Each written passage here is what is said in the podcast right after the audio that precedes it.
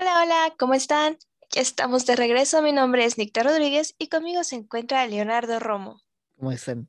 Este, la verdad yo soy un poco nervioso porque no me esperaba, no me esperaba este tipo de tema en el programa, pero pues a ver qué sale y la verdad creo que se va a ser muy, muy interesante. Pues esto que están escuchando es Jueves de Sándwich. Si es la primera vez que se pasan por aquí, sean bienvenidos. Los que ya nos han escuchado saben que aparte de hablar cosas divertidas, temas relajados, también tocamos temas interesantes y que son importantes. Ese es el caso del día de hoy. Hoy vamos a hablar sobre la dependencia emocional. ¿Pero por qué? Bueno, resulta que en los últimos días ha estado mucho la polémica con un TikTok, que básicamente es el fragmento de una canción que están usando que dice todo lo que yo hice para, hacer, para poder llamarte mío o algo así. Traducciones, ¿no? Palabras más, palabras menos. El punto es que en este TikTok, las personas que lo hacen hablan sobre todas las cosas que tuvieron que aguantar en sus relaciones para poder seguir con esa persona. Y aquí va lo que es la dependencia emocional. Así que, Leonardo, ¿me puedes decir qué es la dependencia emocional? Ay, qué difícil examen.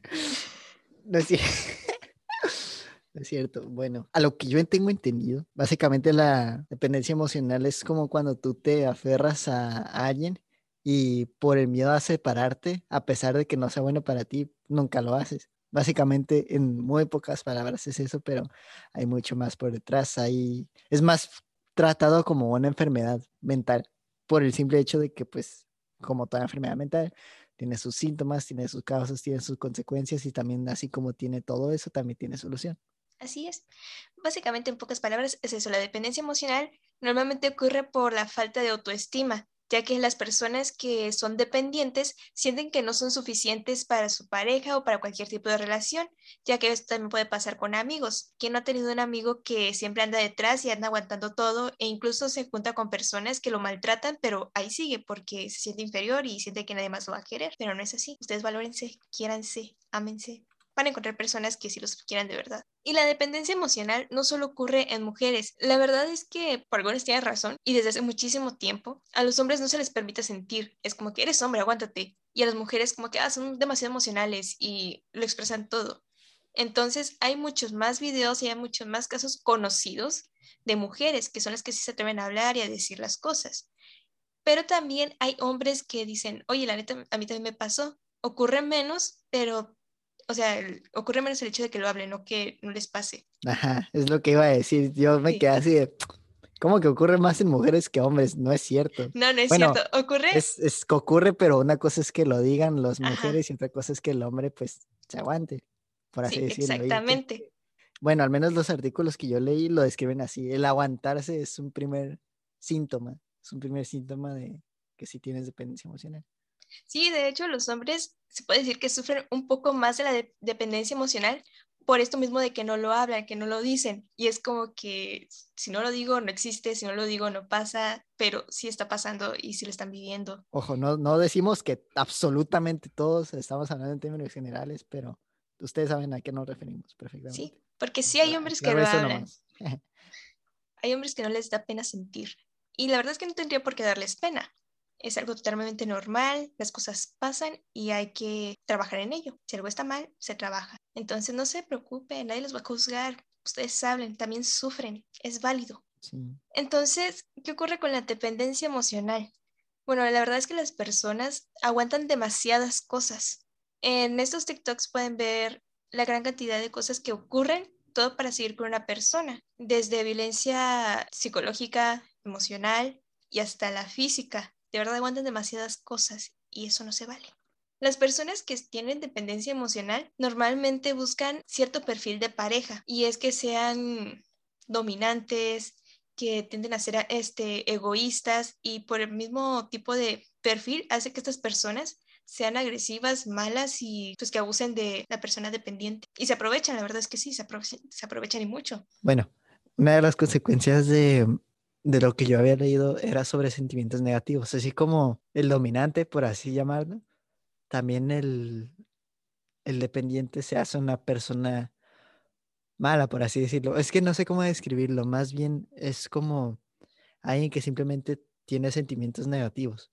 Tal vez solo se refiere a simplemente que una persona no quiere salir de su zona de confort, bueno, no de confort, sino de que a pesar de que sabe que no está bien, se queda aferrado ahí, simplemente por ese mismo miedo al, al vínculo, a romper ese vínculo y no superarse le genera muchos más sentimientos negativos que ya ahí pueden caminar a otras enfermedades. Ok, ese tipo de sentimientos negativos son este más o menos la no más o menos es la inseguridad y la inseguridad trae cosas como estrés y ansiedad las personas que son dependientes emocionalmente a sus parejas normalmente tienden a ser celosas por lo mismo la inseguridad y hacen que estas personas también tengan conductas negativas como destrozar las relaciones de la otra persona para que se queden los dos solitos juntos y que no tenga a nadie más a quien recurrir y pues se queden ahí en su círculo muy, muy cerrado.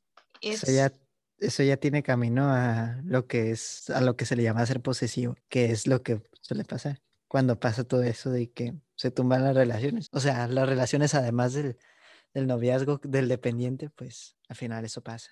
Y pues sí, la verdad es que las personas que son dependientes muchas veces sí saben lo que está pasando, sí lo ven, pero lo niegan justamente como decía este Leo, por el miedo a romper el vínculo, por el miedo a que sienten que no van a encontrar a nadie más, es que se quedan ahí y aguantan todo tipo de cosas. Si ven que los golpean, si ven que los amenazan, que los maltratan, que los condicionan, la única solución es ir a terapia. También hay una, bueno, en el artículo que yo había leído había una frase, bueno, no frase, era más que frase una cita, que decía, no recuerdo de quién era ahí, disculpe, pero pues decía que la clave para enfrentar este tipo de enfermedad, por así decirlo, entre muchas comillas, porque no lo catalogan como una enfermedad, pero pues sí lo es, es decir no a tiempo. Básicamente eso. Y pues obviamente no es así de sencillo. Suena muy sencillo, pero no. Como dijo Nick, es más un proceso largo. Es ir, pero a la de ya terapia y pues seguir el tratamiento porque si tú no pones de tu parte, eso nunca va a funcionar.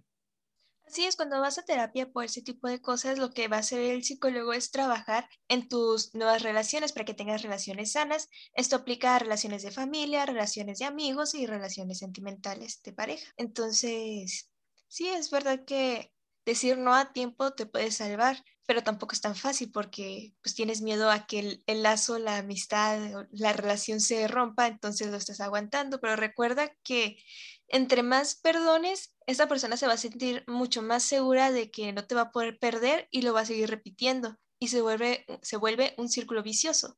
Entonces, Dino, la verdad es que no hay que por qué aguantar tantas cosas. Hay personas que te van a tratar mucho mejor, que te van a, te van a hacer sentir más seguro, libre. Hay que practicar el amor propio. Suena fácil, pero, pues no lo es. Entonces, es cosa de trabajar todos los días. Ok, amigos, vamos a hacer algo que no hemos hecho mucho tiempo, que es decir un sándwich aquí en el programa. Y la verdad, a falta de que se me ocurriera uno mejor, decidí hacer este que vemos tanto en las películas. A mí nunca se me ha antojado, la verdad. Se me hace mm, extraño no sé si sabe bien. Y la verdad es que yo no soy muy fanática de, uno de sus ingredientes, entonces es una, una razón más para que no me guste tanto la idea de hacerlo. Pero a lo mejor a ustedes sí les gusta. Y vamos a hablar del clásico sándwich de mantequilla de cacahuate y jalea. ¿Por qué no te gusta? ¿Qué? El sándwich de mantequilla de maní con jalea. Creo que las, los ingredientes, sus consistencias no, no deberían de juntarse. Uno es como que muy viscosito y el otro muy cremoso. Está bueno. bueno, aquí hay una persona a la que sí le gusta. En fin. Ojo, dije que nunca lo he probado, pero no se me antoja. Pues deberías. en fin, ahí va la receta. El sándwich de mantequilla de cacahuate y jalea incluye una capa de mantequilla de cacahuate y mermelada o jalea, normalmente entre dos rebanadas de pan, aunque puede comerse abierto. Pero si lo haces abierto, ya no es un sándwich, ahora es una tostada. Entonces tienes que juntar los dos. Le untas a un pan la mantequilla de maní y al otro le untas la jalea o mermelada. Después los pegas y te los puedes comer. No sé, ¿a ustedes les gusta? Gran sándwich. Ese sándwich es diosito. Sí, gente, en mi cabeza las iglesias están hechas de pan y crema de cacahuate. Y aquí tenemos a un gran fanático de la crema de cacahuate que está bien bueno. Además, ¿cómo no te va a gustar la combinación de algo viscosito con algo cremoso? Es perfecto. En especial cuando recién sacas la jalea del refri y luego esa diferencia de temperaturas entre el pan tostado y, y la jalea fría. Ay, es que es delicioso. Perdóname. si a ustedes les gusta, pues provecho. Y a ver yo cuando lo hago. Es que no, no compro mantequilla de maní, entonces dudo mucho hacerlo. En fin, bueno, vamos a darle la, la vuelta a la página y vamos, o sea, ya hablamos sobre la, la, persona dependiente, pero vamos a hablar desde el lado de los amigos o familiares que vemos este tipo de situaciones y sufrimos también, porque la verdad es que sí sufrimos cuando vemos a nuestros amigos o personas que queremos en este tipo de situaciones. Entonces, aquí el consejo es, no dejen solos a, su, a la persona que está siendo dependiente en su relación o, o lo que sea, apóyenlo en el sentido de que les digan, oye, ¿qué tal si vamos a terapia los dos juntos y pues arreglamos el problema o simplemente hablen con él? Háganle ver una y otra vez lo que está pasando, que debe dejarse de ahí, que no es bueno para ellos. No los dejen solos, porque si se sienten, o sea, estas personas de por sí se sienten solas, razón por la cual dependen de una única persona emocionalmente. Entonces, es importante hacerles saber que no están solos y que hay una red de apoyo. Y así con cualquier enfermedad mental realmente porque todos los que padecen cualquier cosa de este tipo, por ejemplo, con la depresión pasa un poco lo mismo y normalmente un psicólogo, bueno, al menos en mi caso, un psicólogo me, había dicho que para tratar con alguien con depresión eh, no tienes que hacer nada, o sea, no, no en el sentido literal, ustedes saben a qué me refiero, o sea, no tomes como... No lo tomes como tu responsabilidad. Ajá, no lo tomes como, no lo tomes como tu responsabilidad. Así es, de hecho, em, una de, derivación sí es la depresión, porque las personas que dependen emocionalmente eh, tienen cierto grado de depresión por lo mismo, porque se sienten solos, se sienten que no hay otra salida, que no hay nadie más en el mundo que los vaya a querer. Así que nuestro trabajo como amigos o personas que queremos es estar ahí. Únicamente eso, estar ahí.